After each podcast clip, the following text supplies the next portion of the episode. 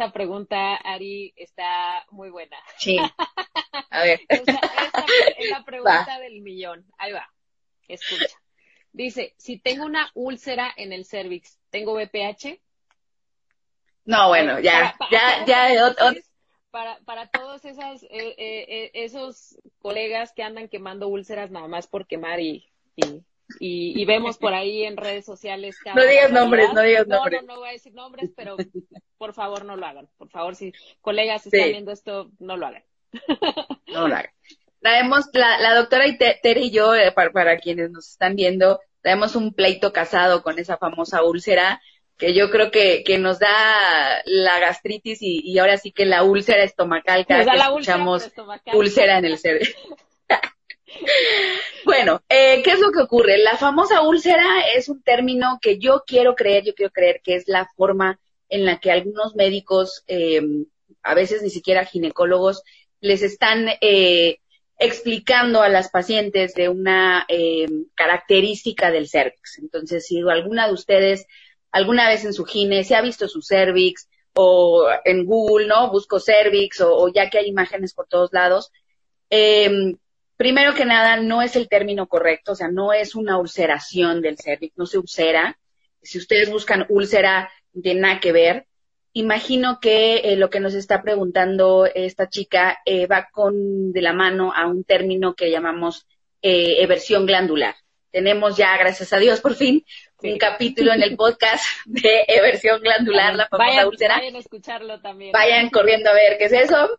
Y eh, a grosso modo es una condición eh, frecuente, puede ser normal en una paciente y que no siempre tenemos que tratar. Entonces, úlcera, no, el término correcto sería eversión glandular.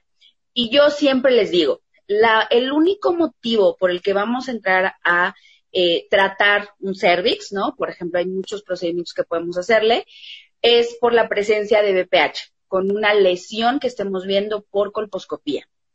Entonces, si yo llego a un médico y me ve el cervix en primera, no me hace papá Nicolau colposcopía y solo con su ojito me dice tienes una úlcera, yo ahí sí les digo no te dejes ni tocar porque no hay un diagnóstico. ¿Por qué te voy a tener que hacer algo sin esta úlcera no sabemos ni por qué es.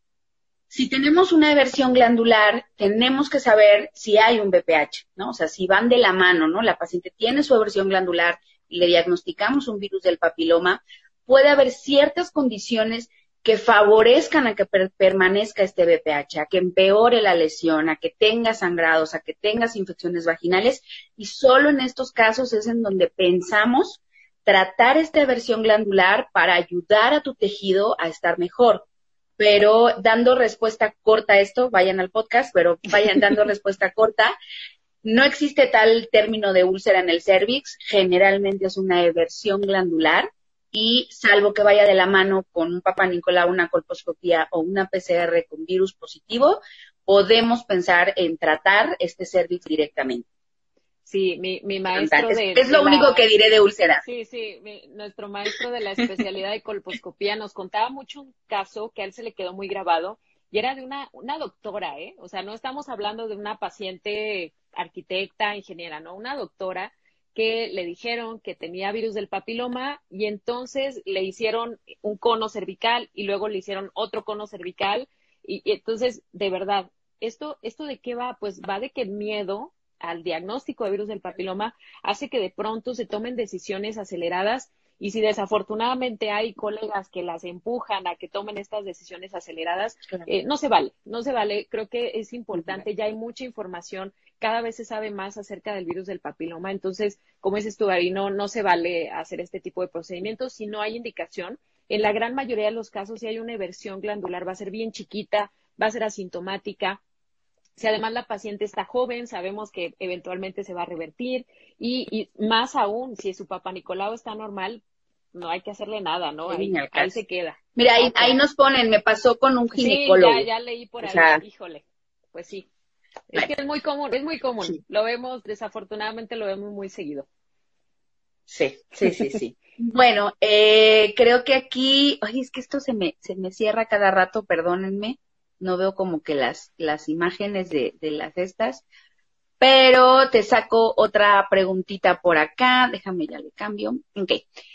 Eh, vamos de abajo para arriba. Bueno, mira, aquí no sé si tú quieres agregar algo porque la pregunta dice todo sobre la vacuna, please.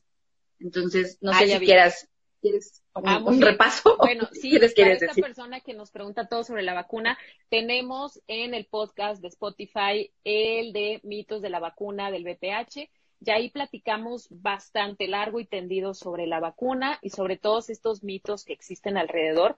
Pero bueno, aquí bien dando un mini resumen acerca de la vacuna, porque ahorita se habla mucho de vacunas y que si la ARN y que si me pongo la rusa y la china y que no sé cuánto. Bueno, deben de saber que la vacuna contra el virus del papiloma humano la tenemos en México desde hace más de 10 años. De hecho, eh, México, déjenme les platico, que México fue uno de los primeros países del mundo que adquirió la vacuna. De hecho, México en general es uno de los países que tienen mejor cobertura de vacunación a nivel mundial, aunque a veces nos cueste trabajo creer eh, eh, en nuestro país y decimos, no, es que aquí no se hacen las cosas y demás.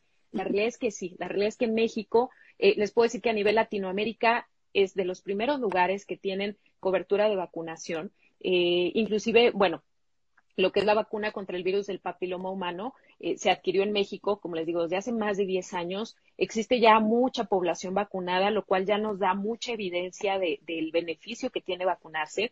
Básicamente, para que sepan cómo funciona la vacuna contra virus del papiloma humano, así como la vacuna de COVID, no nos están inoculando el virus, es decir, eh, si me vacuno contra el virus del papiloma, no me están poniendo el virus del papiloma, ¿sí? Se hace con una tecnología, eh, así a muy a grosso modo, que se llama eh, partículas similares al virus. Y como su nombre lo indica, no es el virus, sino que es solamente la capsulita del virus que es la que va a generar inmunidad en mi cuerpo. Entonces, de esa manera, pues voy a generar la inmunidad, voy a tener los anticuerpos para, eh, pues para evitar el contagio más adelante. Porque algo, algo que no mencionamos anteriormente en una de las preguntas, y creo que es importante que lo sepan, ya lo decíamos, ¿no? Toda la vida podemos estar expuestos al virus, hombres y mujeres, y desafortunadamente no generamos inmunidad de forma natural. A diferencia del COVID, que alguien le dio COVID y queda con cierta inmunidad, en el caso del virus del papiloma, si una persona se infectó con BPH y se elimina el virus, no se le quedan los anticuerpos.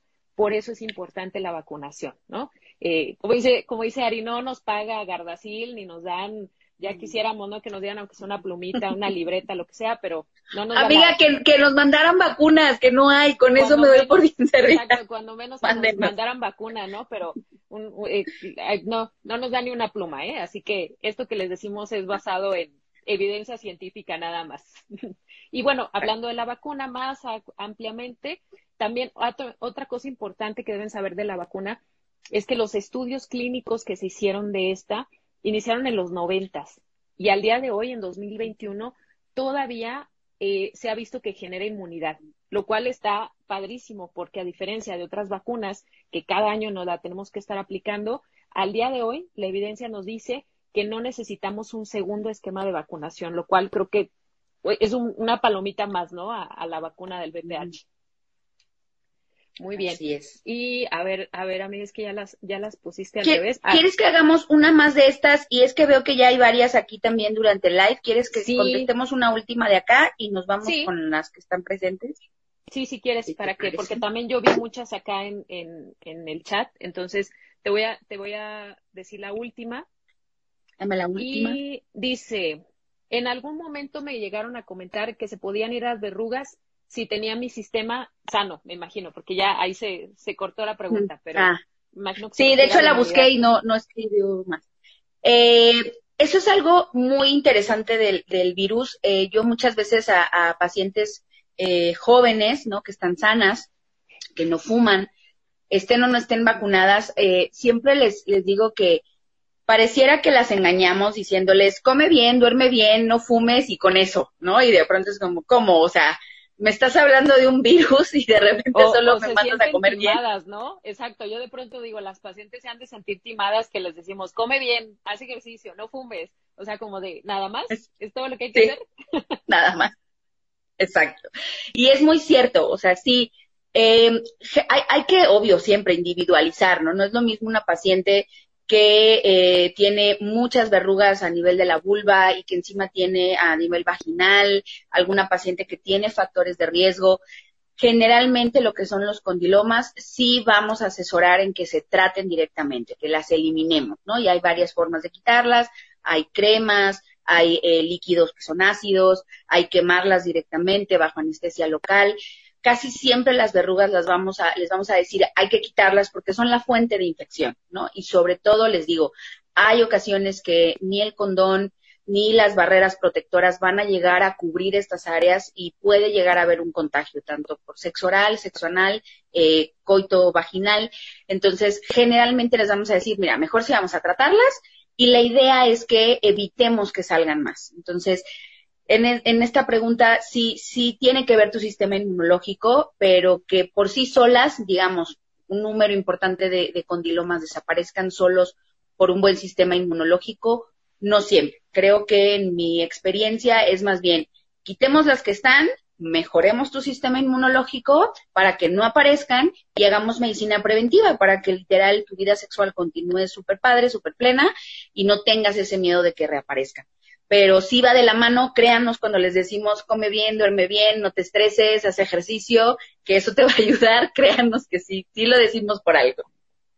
Sí, exacto. Y, en este caso coincido contigo totalmente, porque eh, en el caso de las verrugas genitales, eh, es la infección activa por virus del papiloma, ¿no? Y son altamente infecciosas. Muchas veces los mismos pacientes entre, o sea, se autoinoculan, es decir, me rasqué aquí y entonces me rasco acá y entonces ya me abrí la piel en este pedacito y ya se formó otra verruga, tienen actividad sexual, se contagia la pareja. Si solamente eh, a, la, a una de los dos miembros de la pareja se le quitan las verrugas, pues la otra persona las tiene y se le vuelven a recontagiar y entonces esto se hace un círculo de nunca acabar. Entonces, sí, en estos casos, de hecho, recomendamos bastante cuando es una pareja heterosexual eh, que nos apoyemos de la mano muchas veces del urólogo para que a la par que estamos tratando a nuestra paciente, el urólogo nos apoye con la pareja, ¿sí? Eh, también en especialistas en colposcopía podemos tratar también a la pareja masculina. Eh, depende mucho, también depende mucho del, del, paciente. A veces ellos pues se sienten más en confianza con el urólogo. Está bien, también está capacitado. Entonces sí, sí, aquí siempre preferimos mejor tratar. Créanme, no es lo mismo que vayan al consultorio y quememos dos verrugas a que se tengan que aventar seis, ocho sesiones de tratamiento porque tienen un montón y crecieron así en, en semanas, ¿no? Entonces sí, mejor. Muy bien. Bueno, pues mira, me fui lo más atrás que pude de aquí de las que están. Y la primera es justo de vacuna y nos pregunta eh, Liz, ¿la vacuna no te causa infertilidad? No, aquí no me voy a detener, no. No hay evidencia científica que demuestre, no, aquí no voy a parar no, póngansela con confianza, no hay evidencia que genere infertilidad. Y, para alargar para alargarle un poquito más, nada más que con respecto a las que buscan ese también, ¿no? Digo, si estás pensando embarazarte y vacunarte, pues quizás termine el esquema primero por cualquier cosa, pero tampoco es motivo de ni de cortar el esquema ni de afectar al embarazo, obvio, si oye, pues no me di cuenta, me embaracé y, me puse la vacuna, eh, tampoco se han visto casos de, insisto, es lo mejor, ¿no? Espérate, vacúnate y luego te embarazas, o embarazada, deja que acabe el embarazo y luego te vacunas, pero tampoco se ha visto que haya mayor problema. Sí, exacto. Inclusive pacientes que buscan el embarazo a un año, por ejemplo, que, que ya es muy padre que también se acerquen a una consulta preconcepcional y no es como de me quiero embarazar en 15 días, sino vengo a prepararme para en seis meses o un año embarazarme, eh, recomendamos justamente que se vacunen contra virus del papiloma humano, parte de esta preparación previa al embarazo, ¿no? Entonces, sí, por supuesto, no, no afecta la fertilidad tan así que si hay tiempo de que se apliquen su esquema de vacunación antes de buscar el embarazo, pues está genial. Muy bien. Y te pongo aquí la otra pregunta que va casi a continuación. Dice, ¿ustedes la aplican y qué costo tiene la vacuna? Ay, te cortaste, amiga, no te escuché. Ahí va, ahí va, ahí va. Dice, eh, ¿ustedes la aplican? Usted, que si nosotras aplicamos la vacuna y que qué costo tiene. Pues bueno, generalmente eh, tú, tú, ya lo explicabas, ¿no? Por medio de, la, de las instituciones públicas se va a aplicar generalmente a las niñas, ¿no? De 12 a 14 años, si no me equivoco, pero eh, lo que somos A quinto primaria. y lo que somos médicos, médicos del área privada, generalmente eh, ginecología, ¿no? Ginecólogos, ginecólogas, y eh, me ha tocado también que algunos urólogos y algunos pediatras también Lo, lo, ponen. Entonces, pues sí, nosotras sí. El costo, el costo puede variar. Eh, generalmente me ha tocado, por ejemplo, a nosotros nos dan un costo especial por ser médicos, o sea, es muy diferente si yo, persona no sector salud, voy y la quiero comprar en una farmacia, me van a dar otro costo, pero generalmente el costo que nos manejan a nosotros es directamente del laboratorio y si mal no recuerdo depende del laboratorio, pero rondan entre más o menos 2.500 hasta 3.000 cachitos, un promedio. Más, o, menos, ¿no? Sí, más o menos. Y ya les explicaba yo, ¿no? ¿Por qué solo es gratuita en, en ese sector de edad? Y esto es porque, bueno, al final es, es un costo elevado. Desafortunadamente, sí es un costo alto tomando en cuenta que son tres dosis de vacuna, pues, pues sí es un costo alto, ¿no? Yo, yo siempre les digo a mis pacientes, si van a considerar vacunarse, inclusive ahorren, guarden el dinero de ese esquema completito y no lo pellizquen, o sea, déjenlo ahí, ¿para qué? Para que cuando les toque su segunda y tercera dosis, no sea de que, chin, ya me gasté el dinero de la vacuna, ay, bueno, luego me la pongo, ¿no?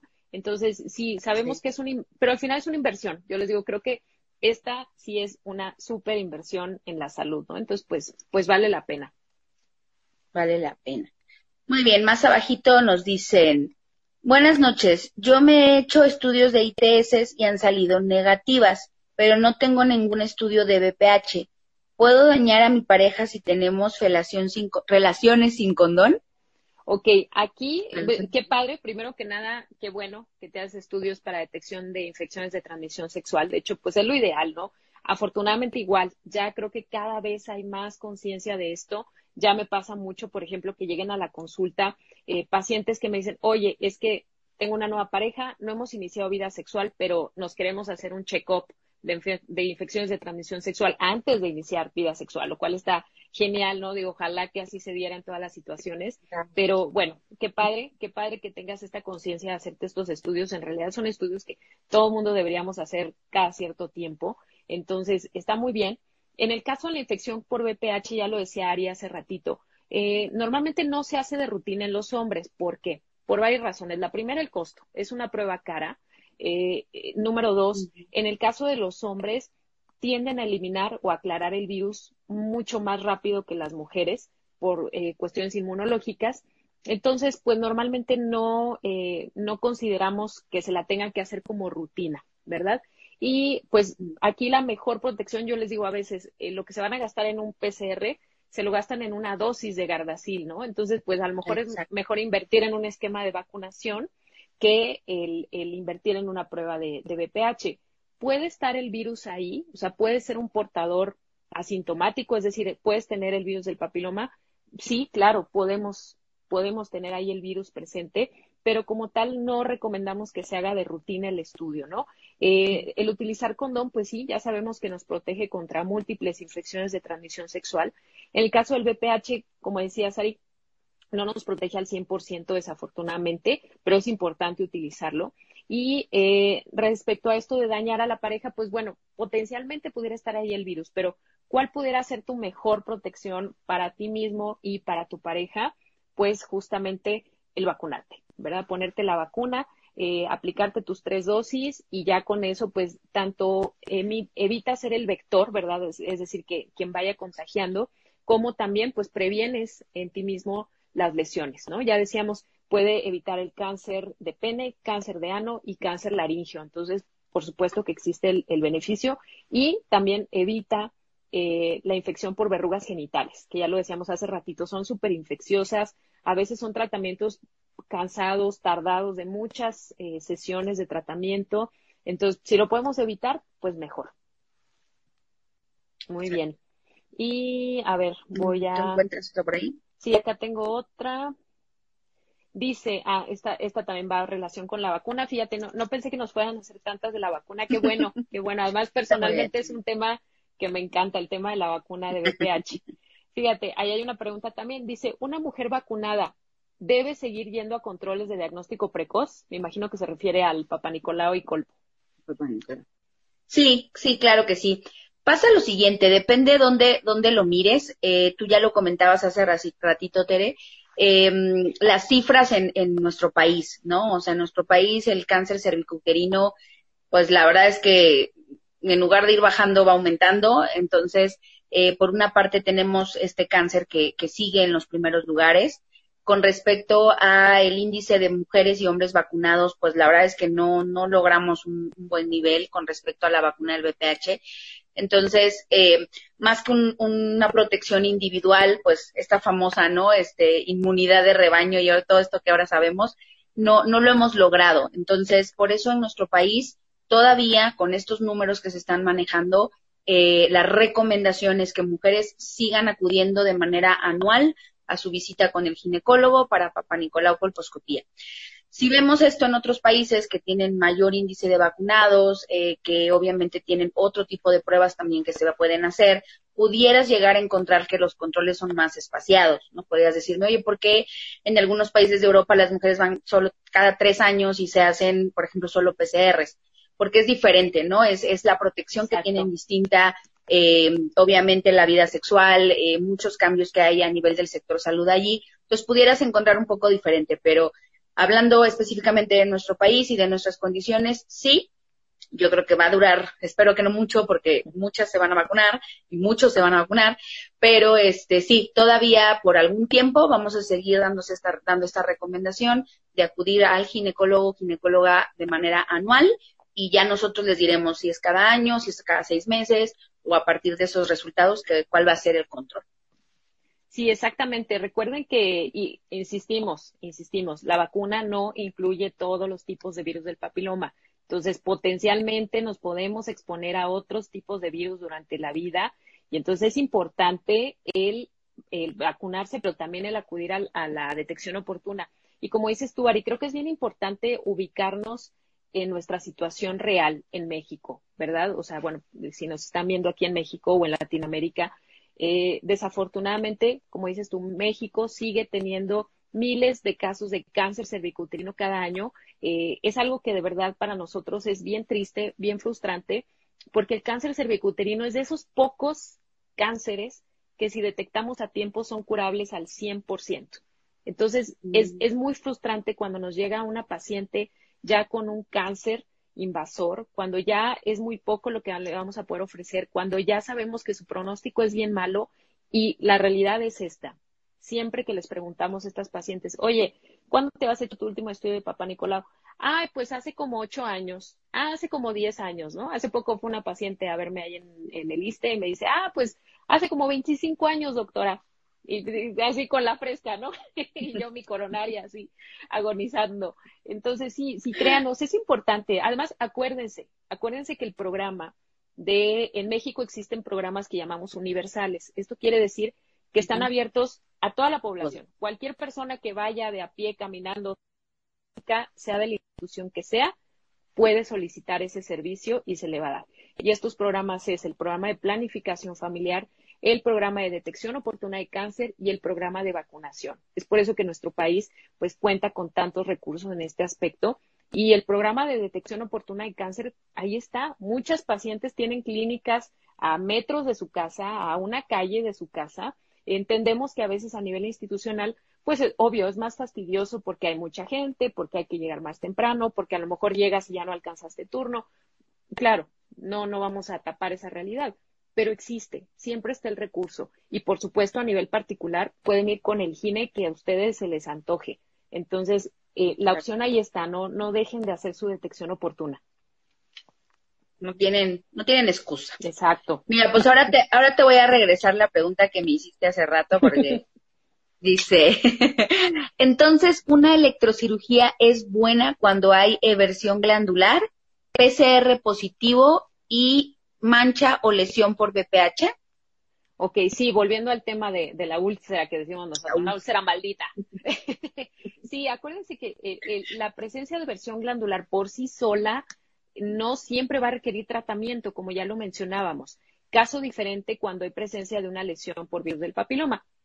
Aquí en colposcopía, creo que eh, por eso es tan compleja la, especialidad de colposcopía o el estudio del tracto genital inferior, ¿Por qué? Porque es, vamos individualizando, ¿no? Por ejemplo, yo les digo, no es lo mismo que yo tenga una paciente de 20 años que come bien, que esté en su peso, que no fuma y le detectamos una lesión. Puede ser que en esta paciente a lo mejor no hagamos nada, ¿no? Solo le demos vigilancia, le diga, oye, regresa en seis meses y te vuelvo a revisar, ¿no?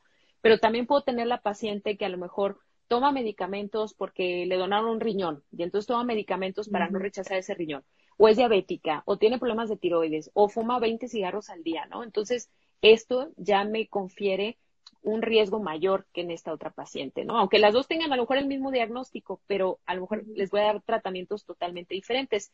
Sí se puede hacer la electrocirugía. De hecho, hay varios tipos de tratamiento que hacemos en el cervix. Una es la electrocirugía, que le llamamos así, pueden ser dos vertientes. Una, hacer algo que se llama cono cervical, que decía yo, ¿no? Es, es retirar, literal, hacer, les digo, es como la cucharita esta del helado cuando la metes al helado y sacas un, un, un, un este, una bolita de helado. Una pues, bola. Parecido hacemos en el cervix, ¿no? Sacamos un pedacito. La otra opción es hacer algo que se llama esferolisis, en el cual solamente quemamos, literal, cauterizamos la superficie del cervix.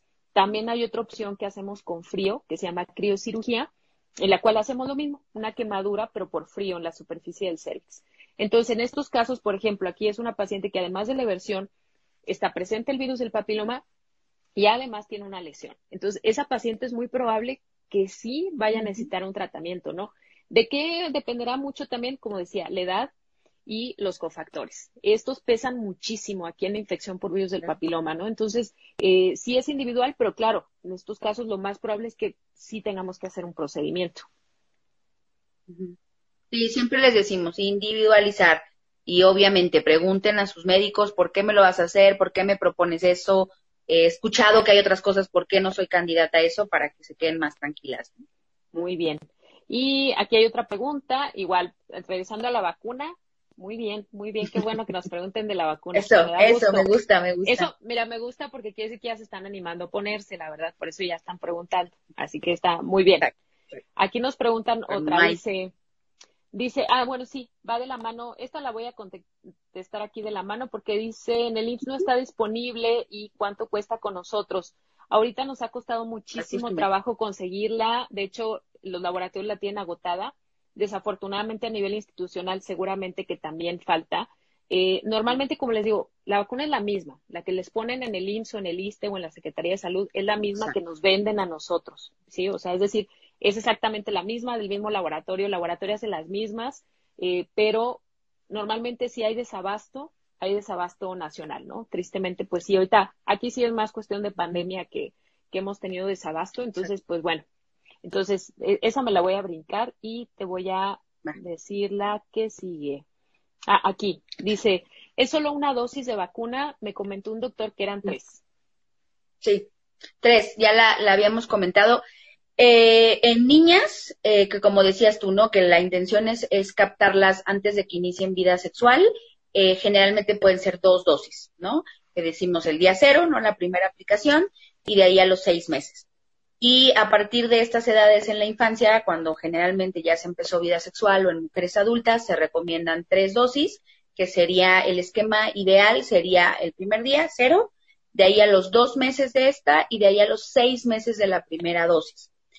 Esto también genera un poquito de confusión y más ahorita seguro a ti te ha pasado con todas las pobres que las dejamos varadas a medio esquema y qué va a Sí. pasar y que si es efectivo o no. Se, lo que nos dice por lo menos la, el, el prescrito de la vacuna es que por lo menos se apliquen esas tres dosis en el transcurso de un año. O sea, sé que no espaciemos tanto tiempo y que generalmente podemos ir un mes, ¿no? Un mes antes, un mes después de cada, de la segunda dosis, digamos, y puede ser incluso hasta dos meses de la tercera dosis. Entonces, la idea es captarla, eh, esas tres dosis dentro del primer año, dentro de ese año que te las aplicaste, pero sí, sí, sí, este, exactamente, son tres dosis. Sí, ahorita, como les decíamos, desafortunadamente hay desabasto.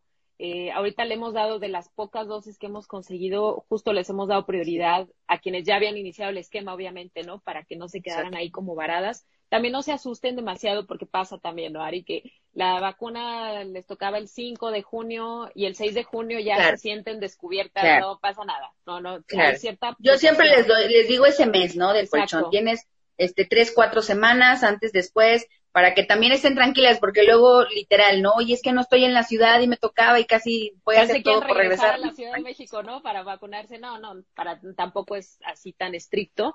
Eh, sí, claro, como dices tú, cuando ya nos pasamos del año, pues por supuesto ahí sí hay que reiniciar el esquema de vacunación y demás, pero mientras tanto podemos tener todavía cierto margen, ¿no? De, de protección. Y mira, seguimos con la vacuna, ¿no? Ya hagan presión para que para que el laboratorio nos mande. Sí, por favor. Dice, ¿tienen vacuna disponible en sus consultorios? Quiero aplicármela antes de un embarazo. Súper bien. Sí, muy bien, pero pues sí, desafortunadamente ahorita, bueno, en mi caso no tengo ahorita, eh, el laboratorio que nos está eh, proporcionando las vacunas ha estado como cuentagotas y casi nos avisa Así nos puede avisar ahorita a nueve de la noche de doctora, tengo una caja, la quiere, páguela ahorita porque mañana ya no hay, ¿no? Entonces, sí ha habido un poquito de problema. La verdad es que sí conseguimos algunas, Ari y yo, pero pues así, yo creo que en esas semanas fueron todas, volaron, ¿no? Entonces, digo, qué bueno, me da mucho gusto porque de verdad es, es muy bueno, pero pues sí, desafortunadamente, eh, ahorita tenemos todo este desabasto y como les digo, es nacional normalmente yo les digo, bueno, y si quieres investigar con otro colega, ginecólogo, pediatra, que la tenga, póntela, por supuesto, pues es la misma. Pero pues no, desafortunadamente ahora sí que estamos todos en las mismas. Exacto.